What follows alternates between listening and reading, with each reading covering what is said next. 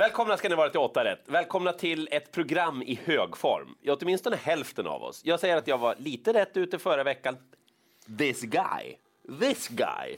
Amazing surprise NO, var det 0 procent eller 1 procent? Ja, det var ju ett rejält skräll. Tänk att ett banjobb en fredagslunch på Solvalla kan vara så viktigt. Och sen sa du, ta alla det där, det är hur svårt som helst. Där vann det en 0 procentare, Cheese Cecilia. Och så sa du, Arne Express, den torskar inte, den vann som ett skott. Hur känns det? Ja, det, var, det var ju verkligen min Fick du omgång. in det? Nej, tyvärr inte. Tänk att man ändå lyckas vara nära, men inte riktigt. Men det är ju grejen också med V86. Och vi tycker att det är en sån där superspännande omgång igen. Ja, känns bra på förhand. Ska vi sätta fart? Det gör vi. Första avdelningen på Bergsåker och jag går ut stenhårt. Och lyssna nu då. Jag tänker så här att favoriten 3 Skalets Mirakel, den är långsam från start, hamnar en bit ner i fältet. Jag tycker att den möter en häst som den får svårt att besegra som sitter i täten. Och då är valet enkelt. Så vi spikar. 1. Vanessa FB. Marcus Pilströms hästar är på gång nu. Vad gäller Vanessa FB så gjorde hon comeback kan man säga senast efter lite lilluppehåll. Hon var med i en tuff öppning då i voltstart. Backade ner, blev kvar och sen körde Imported from Detroit, en annan Marcus Pilström-häst. Jättefort till slut. Hon hängde med bra och såg framförallt väldigt fin ut, Vanessa FB. Det är liksom taskigt tycker jag att döma henne på senaste insatsen med den där nollan. För hon var mycket bättre än så. Och så fick hon bra läge nu också. Lyssna nu. Amerikansk sulky, Goggles huvudlag för första gången.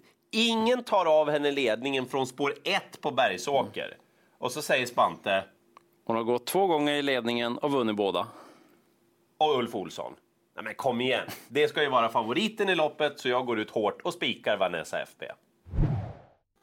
En väldigt klar favorit i avdelning två. Men frågan är om den är klar. Mm, jag är lite tveksam till det. Fem- Sällan hon är det. Ja, hon radade inte upp segrarna, Karisma Sisu, men gjorde en mycket Mm. bra prestation senast. Fick ju enda stryk av Divine den gången. Så att eh, hon kan vinna, men hon har ett Global Vintage innanför och det tycker jag försvårar en hel del, för jag tror att den spetsar jag. Den har ju varit ute mot ja, men Konrads Rödluva och gänget hela tiden förra året i princip. Men jag vet inte hur den är från spår 1. Ja, men hon är bra från spår ett faktiskt. När jag kollar, hon har haft en gång tidigt i karriären, då laddades hon inte Nej. alls. Men däremot så spetsade hon i rätt vikt när hon hade spår ett i ett Breeders Crown Mhm. eh, lopp den gången. Så att kommer hon till ledningen, jag tror inte Jorma släpper på 1600. Spännande just på kort distans på Global Vintage. Och så kollar jag med skötaren Hanna Westfeldt. Hon plussade för Global Vintage. Bra både fysiskt och psykiskt med den här lite uppehållet, fått träna på hemma en period. Så att, ja, spika Karisma Sisu. Spika Global Vintage? Kanske om hon värmer bra. Det Men- skiljer mycket. Det är ju där om hon nu inte Ja, spetsar det. då. Eh, åtta Matter of Fact, tre Jassa Håleryd är väl tänkbar också om man garderar. Men syn på Karisma Sisu, det tänker jag ta i alla fall. För Global Vintage, hon är bra. Hör ni? Det är inga fel att ta alla hästar i V86.3. Det är så pass svårt alltså. Det är ingen som är chanslös. Eh, Så det vill jag börja med att säga. Eh, Favoriten 3 DMX, ja, det är väl inga fel att den är favorit, men han vinner inte bara sådär rakt upp och ner DMX. Det är väl det jag har lite emot honom. Det är jättefint kallblod, bra läge och allting, men just den där... Mm, inte, inte alltid liksom. Nej, så vi garderar då. Det tycker jag verkligen. Jag vill dra fram tre hästar. Till att börja med 12 Backegubben. Han skulle ju kunna möta de här på upploppet. Ja, men var det inte du som typ twittrade ut första starten han gjorde att det här var oh, wow eller någonting? Var Lycksele? Ja, eller? han det var var, så tog ju sin första seger på Lycksele Ja. faktiskt.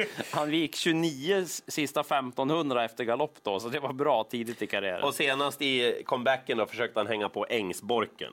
Vad är det? Sveriges bästa kallblod? Ja, typ ja så. men typ Ja. så va. Så att han måste ha med. Nio Fylking är i sitt livsform. Fin vid segern i Östersund. Senast så galopperade han från start, tappade all position, gick på i tredje spår som inte Fylking ska göra efter den där galoppen. Höll jättebra tycker jag, gick hela vägen in. Verkar trivas med Ulf Olsson. Verkligen. Och så loppets jätteskräll. Han gör debut i ny regi nummer 8, Nordby Fröj. Hästen är väldigt startsnabb, har hög kapacitet, är vid sidan av formen vad vi vet, men skulle han löpa upp mot det han kan? Då är han bra för ett sånt här gäng. Verkligen. Så att, stor gardering i V86.3. Jag hade tre tänkbara att bjuda på där. Tänkte jag spika i avdelning 4. Mm, oj.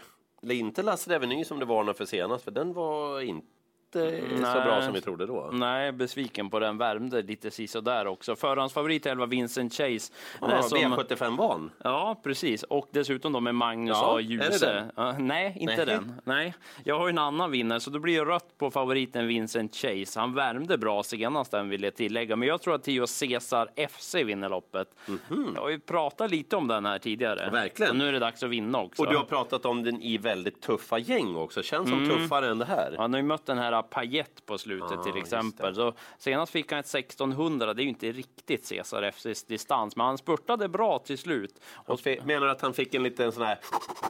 Ja, kommer ha nytta av den där genomköraren till det här, för det är lång distans den här gången. Det känns väldigt intressant. Lite enklare emot. Jag tycker kusken Linus Lönn, son till Thomas Lönn då, som tränar, han är mycket duktig. Är det här en bubblare på kuskfronten mm. här nu? Om jag ska han har ju varit i skuggan, men nu har segrarna börjat trilla in. Ja, alltså. vann ju här bara för någon dag sedan. Ja. Och om jag ska rekommendera någon så här lite doldis bakom, då ska jag säga Linus Lönn. Han har inte alls kört de bästa hästarna, men nej, duktig. Nej, nej, uh, bättre läge än Vincent Chase. Jag tror att han kan köra framåt om det går sakta. Blir det tempo, då spurtar han ner dem. Så att jag tänker spika i lärlingslopp som annars är öppet. Så att uh, garderar man, då får man ta många, men jag tänkte ta en, ja.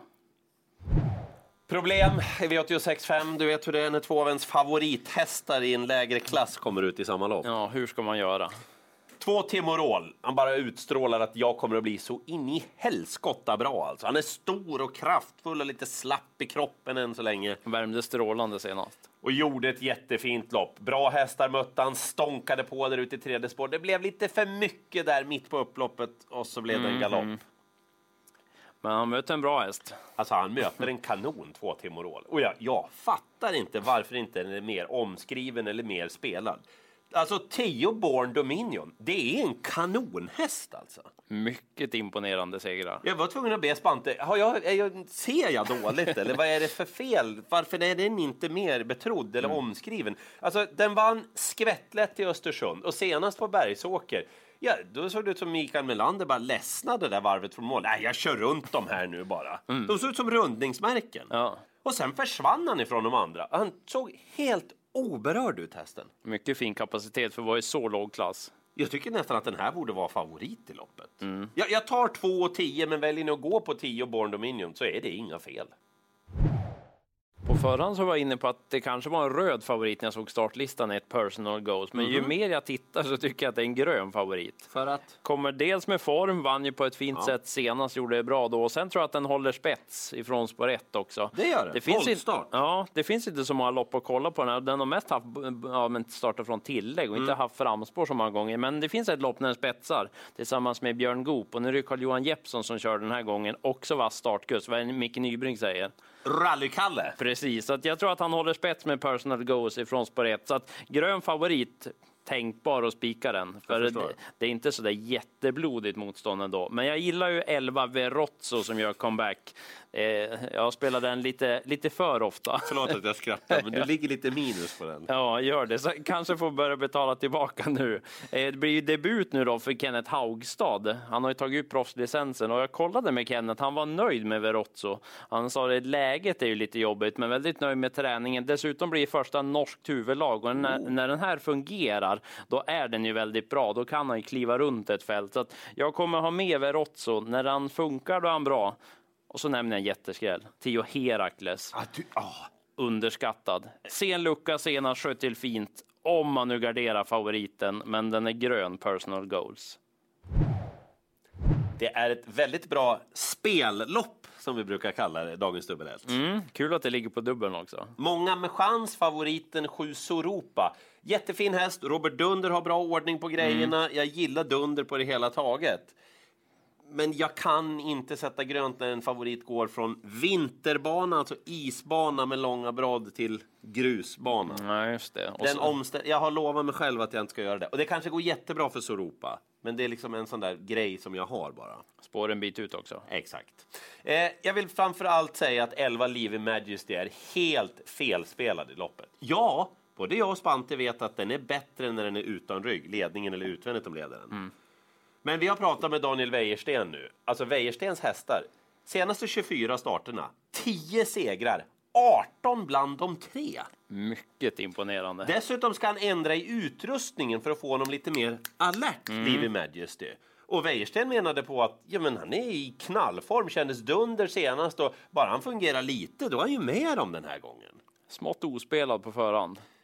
Också fyra Ready Lane. Det här är en jättefin mm. häst. Återkom senast, fick en gristung löpning, kan man säga så? Ja, verkligen så. På jobbigt underlag. Nu har han det i sig och han verkar stå på alla fyra och landade på fötterna. Han är bra, titta här, när han vann ungefär vid samma tid förra året. Mm. Han gillar den här årstiden och förutsättningarna, så 4 och 11, det måste streck i dagens dubbel 1. Tycker att det är svårt det här sista loppet. Jo tack. Det, men, men, ja. det är kanske inte så många som kan vinna, men jag vet inte riktigt vem jag tror mest på. Fyra Eikas är favorit. Vinna Nej. vet jag inte om han är så bra på. Eh, dessutom tror jag inte att han kommer till ledningen, för han har tre inshallah innanför sig. Och om Gud vill och Johan Brandel får som han vill, då blir det ledningen. Eh, snabb ifrån början den, humörhäst. Men jag vet att du gillar den hästen. Sju Di Angelo, en finsk gäst. Även den startsnabb och har imponerat vid segrarna. Så den här tycker jag ska vara favorit. Därför blir det definitivt rött på Eikas. Men från det är ju Erik som kör den här ja, gången också. Men det är det där, om jag hade varit säker på att han kom till ledningen, ja, då hade jag kunnat tänka mig att spika. Men det är snabba hästar innanför. Han kanske kan få hjälp av fem Sim Murdoch. Men lurig spetsstrid. Men det är grötigt, jag hör det. Det kan bli körning och då känns det givet att ta med Tio Merit. Ja. Apropå Daniel Wäjersten, mm. Rickard N Skoglund får chansen den här gången. Och så nämner jag en skräll. Två MT Night Rider. Form och bra läge. Övergardera inte avslutningen, men ja, svårt vem jag tror mest på. Två, fyra, sju, tio. Ja, kanske tre. Vi sammanfattar en jätterolig, på förhand i alla fall, V86-omgång. Mm. Kan nog hända en hel del. Nyckelhästarna för mig. Vanessa FB i första avdelningen. Born Dominion. Jag tar det igen. Born Dominion. Och så Backegubben. Den borde ju vara ja, men 15 procent i alla fall. Ja, verkligen så. Du då? Global Vintage måste med mm. emot Karisma Sisu. Det skiljer för mycket mellan de där två. Cesar FC kommer jag att spika i lärlingsloppet och garderar man personal goals, Verots och norskt huvudlag och så Herakles, den blir inte hårt betrodd.